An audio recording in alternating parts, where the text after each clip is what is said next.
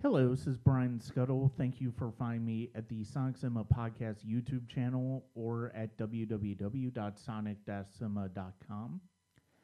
Earlier this year, I went to the Atlanta Film Festival, and one of the movies I saw there was Summer Night. It's a coming of age comedy drama about musicians in a small town, and it's it's very much like a lot of other uh, coming of age movies, but this one I, I found really affecting, and it takes a lot for me to really appreciate anything in this genre, and I think they did it really well with uh, characters that were interesting and music that was really well uh, produced and uh, performed for the movie.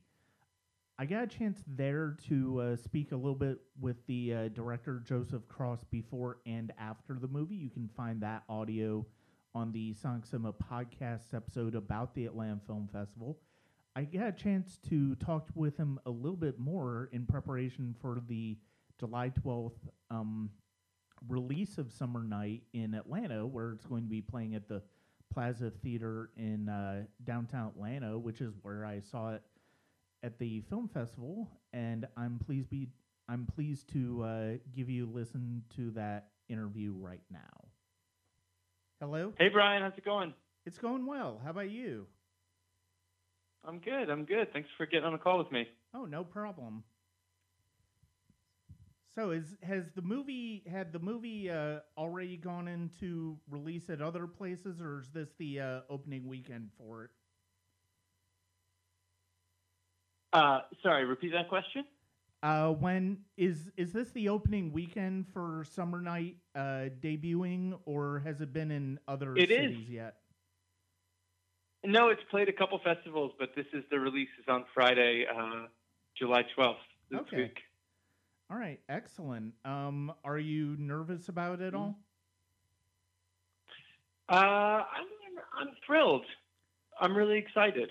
I feel great. I mean, there's been there's so so much work of so many great, amazing, talented people that went into making this movie. You know, as a director, sometimes you almost just feel like a like a vessel for everybody else's ability. Um, so I'm really happy for all of them to have that great work recognized, and uh, Mhm. you know, I just hope people people come see the film and that they know about it, uh, so they can come see it, that they enjoy it.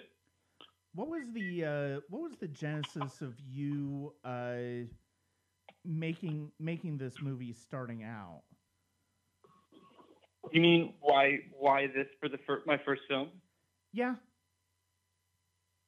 Um, well, I you know I grew up in a way that was very similar to these characters. Um, a small town uh, with a very close knit group of friends, um, and we all had our own our creative ambitions that were, you know, uh, to varying degrees successful and frustrating and all that.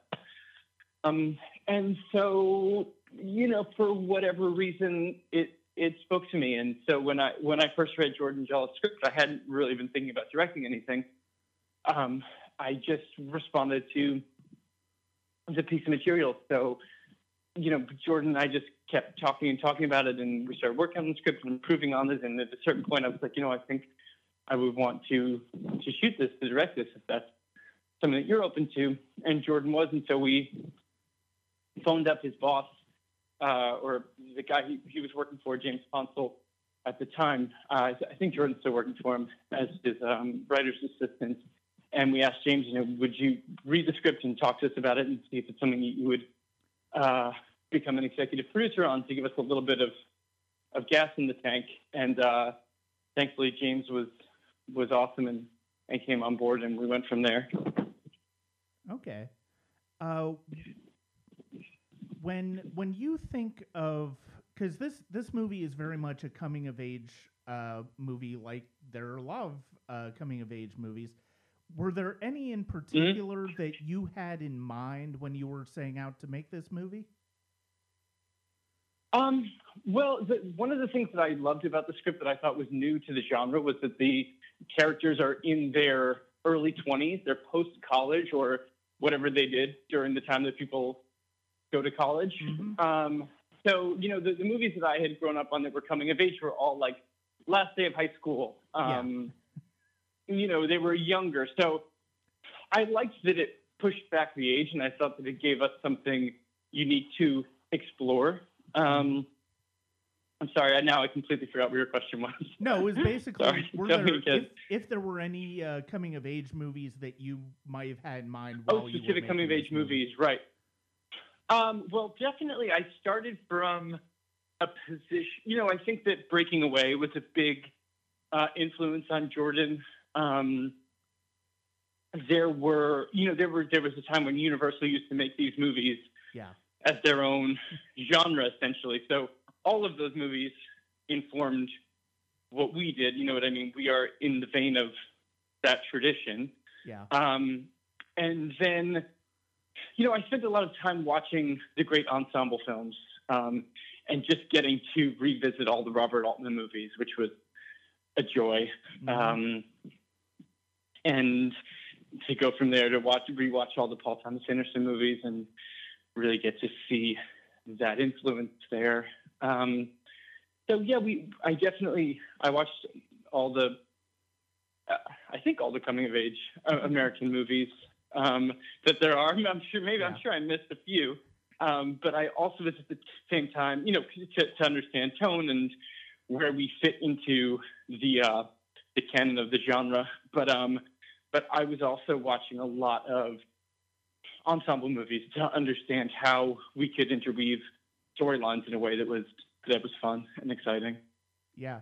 When going back to what you were saying earlier about uh, the fact that this is kind of set in with the characters in their twenties and sort of out of school, uh, that it didn't occur to me until you mentioned that that yeah, there really are not a whole lot of movies that are set in that time frame. I mean, obviously there are a lot of movies with people in their twenties or but you don't really Mhm. get the idea you don't really get a whole lot that I can remember where it's that very specific time sort of like after school where you're you're still trying to kind of figure out what your place in life Right. is. Yeah, and I think that it's you know now we're at a time where I don't want to say everybody goes to college, but people are expected to go to college more so than hmm maybe back you know in the time of those other movies that we're referencing. Um, so it is this uh, time where you're left wondering, now what? What am I going to be? What am I going to do? What are my priorities? What do I want to get out of life? hmm Um, and you know, it's almost more, a little bit more painful post college, I think, because you're even older, and I think expectations are much higher uh, for people that age. Um, you know, people are expecting you to act like an adult, and you've got zero uh, adult experience. Yeah. So, you know, I think I didn't end up. I didn't take a traditional like four years of college, graduate and find a job route with my life. But I grew up on the East Coast, and most of my close friends that I grew up with, um, all of whom are in this movie in spirit, one way or another. Um, a lot of them, you know, I, I, I did have a friend actually super glue his nose back together after uh, a, he got a shard of glass in it from a bottle exploding in a fire pit. That's an aside, but anyway, he, he gets a little shout out when you know Callan McAuliffe's character says, "I'll just super glue it." Um, anyhow, uh, I did, I didn't take that traditional route, but I watched people who did, and my friends graduated in 08, which was right after the um, the the credit crisis in America. So jobs really dried up, and there was sort of a lot of confusion as to what the next 10 years or 20 years was going to look like. Uh, and I, I just watched a lot of struggle in them, and I had it in myself as well uh, in that time. So it made sense to me almost 10 years later when I read Jordan's script. I thought like, oh, you know, this is a this is the period of life that I I'm far enough away from, but still interested in Mhm. enough to to reflect on and meditate on as we you know work through the script over the course of two years. Uh, you know, and all the way up until you shoot the first take, and then again between takes one and two, and again between two and three. So, um, yeah, it was just it was an interesting period in a in a group of friends' life to, to take a look at for me. What was the biggest? Uh, what was what would you say is probably the biggest uh, challenge uh, for you when it came to directing your first feature? Well, I mean, there's so many. The my experience, I had a lot of experience with film and television, but it was limited to on set. Um, you know, and act, actors are some of the final pieces to be brought um, onto the project. So, you know, I I felt that I could get, I, and I had worked with actors for so long. I felt some confidence in being able to get performances that I was happy with, and communicating with actors, and being able to, um, you know, get in, understand their each individual process, and work within that to make everybody the best that they could be. And I certainly stumbled. I'm not saying that was all smooth sailing, but I felt Mhm. some confidence in that. Um, you know, what I really spent a lot of time uh, understanding was, you know, with your camera work and your editing and your sound and your music, how to set a tone and a feel, and then to establish a pace and to maintain that pace. And a, a big part as well with this was figuring out, um, because it's a big ensemble, figuring out how you're going to uh, weave those storylines together, you know, tease them all in the beginning and then flow naturally in and out of them. So I spend a lot of time working on that. Um, yeah, I, you know, there was a, there used to be this amazing bookstore on Sunset called Samuel French. It just closed, but they had free coffee in the back, and I spent the better part of two years from when I found from when I met Jordan and uh, started working with his script to when we got on set, just absorbing as much film, uh, liter, you know, books about filmmaking and interviews uh, that I could, um, as well as just watching lots and lots of movies. hmm Uh, you mentioned uh, Robert Altman. Looking at Robert Altman a look a lot when it came to uh, getting ready to think about this movie. What are some of your other uh, favorite? What are some other filmmakers that you might consider your favorites? Um, well, I love Paul Thomas Anderson. Um, I watched all of Alfonso Cuarón's movies before this because I also felt that he had sort of a there's a similar flow uh, in terms of camera movement in his style. Um, oh, geez, you, you put me on the spot.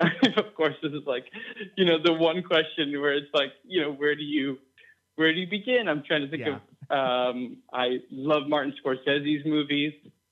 Um, I was fortunate enough to work with Steven Spielberg, and when I, I didn't even understand what the concept of a roaming master take was, I just remember thinking on set, like, wow, we're really moving around a lot in this scene. You know, there's a lot, a lot that he's having the actors do. There's so much, there's so much more blocking on a Spielberg movie than I had experienced before. And then, you know, you start reading about the economy of the roaming master shot and, uh, you know, what uh, it is to accomplish something in a, you know, a piece of a scene or a full scene in a single take and what uh, the audience gets from not having a cut. Um, so I just, yeah, I, I, I'm trying to think of who else, but those are the things that come come to mind immediately. Yeah, there there's a lot of there's a lot of music in this, and a lot of it and a lot of the movie revolves around a uh, music uh, bar where bands are playing and stuff like that. And one of the things that I really liked about the movie is I, I felt like the way that you shot the musical sequences and the way that you cut the musical sequences, there's really a lot of emotions playing within those scenes. And I really, I really.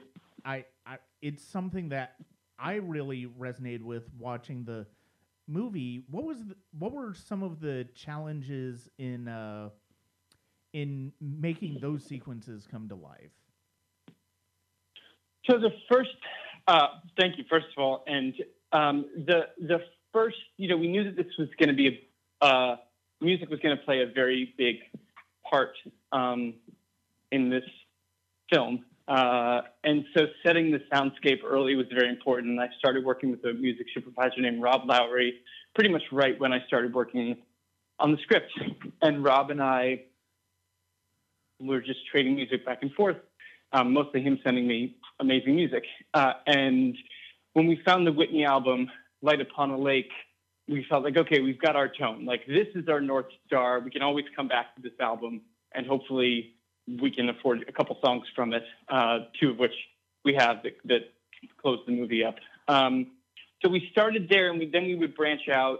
Uh, we branched out from there to other bands that we thought fit into that soundscape, like um, like the Big Thief and Hop Along, uh, the Nombe song in the beginning, um, the Jackie Greene song in the second bar, and then from there, you know, we had to cast bands, and we had to cast bands. I wanted to cast three bands that were had their own unique sound, but you also felt you could you could believe that they came from the same mm-hmm. place, you know, in the country.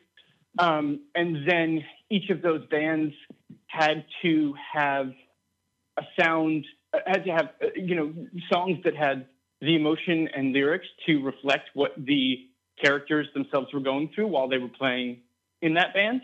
So the first band, Ruby the Rabbit Foot, that Hayden Zito and Ian Nelson play in, um, I, I, can't think of a, a lot of the lyrics are mirroring what Ian's character is going through. So the first lyrics out of Ruby's mouth are, um, "I know you're probably thinking of ways ways to be good to me."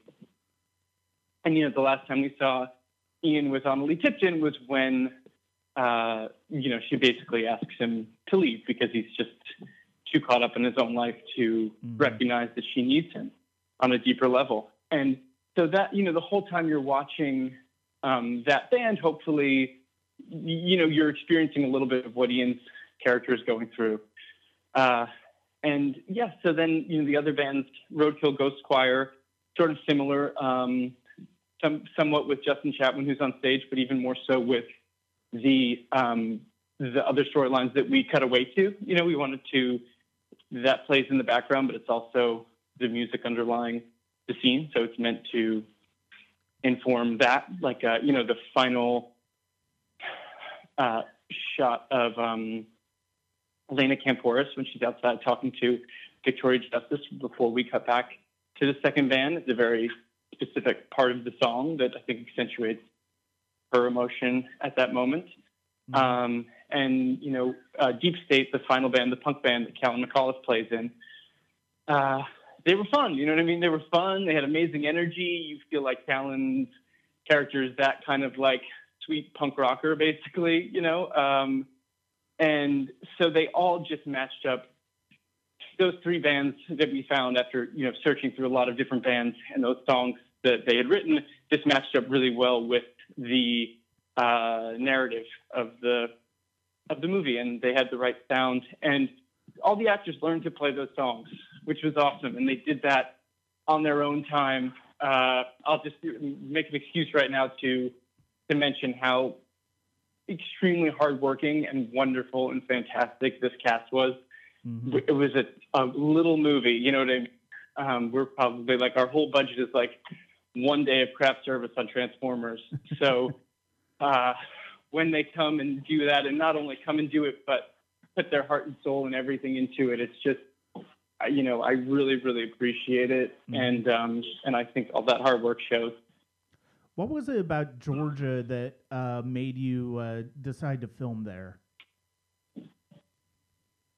Well, I mean, um, I don't want to take the romance out of it, but there is a practical component of filmmaking and financing, and mm-hmm. where things shoot, you know, for economic reasons, specifically tax incentives. And so, you know, where you're where you decide to film your movie may or may not give you 30% more movie to Yeah. shoot. You know what I mean? Um, so of course, when you're when you're searching for the place that, especially with a movie of our size, comes into play, but that's you know that extra bit of money is worthless if you haven't found the, the place that fits the story and the script. So um, so we had an eye toward Georgia and a couple other states. But when Tara Ansley, our producer, she's from Peachtree City, she introduced me to the, the, the city of, or town of Newnan, Georgia. And I just felt the look was, was perfect. The feel was perfect. It felt like it could be, it, it has a bit of a timeless feel. It has a bit of an anywhere feel. There was just something really, just something really charming about that town. And it had the train tracks that I wanted. Um, and it had a clock tower, which was a wonderful bonus. You know, when you're making a movie that takes place over the course of one night, you know, getting to cut back to a, a clock tower in the town square that you've established, you know, that that's that's great. Um, so so once we found Newnan, we knew we knew where we were going. Mm-hmm. Well, Joseph, thank you very much for uh, speaking with me today. I really enjoyed the film. Uh, it's it's such it's in I I think once when you mentioned that you know it was it was about twenty year olds and that sort of time frame that we you know that we talked about a little bit that doesn't really get represented a lot and that time frame that doesn't really get Mhm. I, I think that's ultimately part that might be part of the reason why uh why it resonated with me so much when I did see it because of the fact that it's like it was a different it wasn't just about high schoolers. It wasn't just about you Right. know, oh that natural rite of passage of going from high school to college or wherever you lead after that. It was because of the fact that it was at a point in Mhm. time that I remember very vividly, you know, after, you know, start first going into adulthood and what is that going to look like? And so Mhm. yeah, I, I think you did a really great job of capturing that in a very entertaining way. Thank you so much. I really and I appreciate that you appreciate it, it, you know the movie reflecting on that time in life because Mhm. I felt all the same things that, that you're expressing. So um, so it's nice to, to hear that it landed with somebody. Mm-hmm. Well, yeah, thank you very much for uh, talking with me today. Cool. Thank you, Brian. Feel free to reach out to, to Kara if, if you need anything else. Oh, and last thing with the music, it's you know most of that music is source music. Most of it is what the Mhm. characters themselves are listening to. So that's another excuse, you know, another way that I was able to bolster just a tiny bit. Yeah. Um, you know, to develop a little bit more character. I mean, some some things we cheat on a little bit, and some things Mhm. are obviously score, but the majority of it is meant to be playing in their life. So that was the last thing I thought I'd mention on the music. Anyway, well, thanks, Brian. Oh, thank you. Thank you very much to Joseph Cross for uh, talking with me about Summer Night, uh, which opens Friday at the Plaza Atlanta Theater in, on Ponce de Leon, where I actually saw it for the first time this April. Uh, that's it for now. Thank you for joining me for this special interview with uh, Joseph Cross. Uh, you can catch the movie starting in theaters on Friday, July 12th. And it's really an entertaining movie. It touches on a time of life that isn't really represented a whole lot. And I think that's part of the reason why, for me especially, it, uh, it had an impact uh, beyond other typical uh, coming of age stories.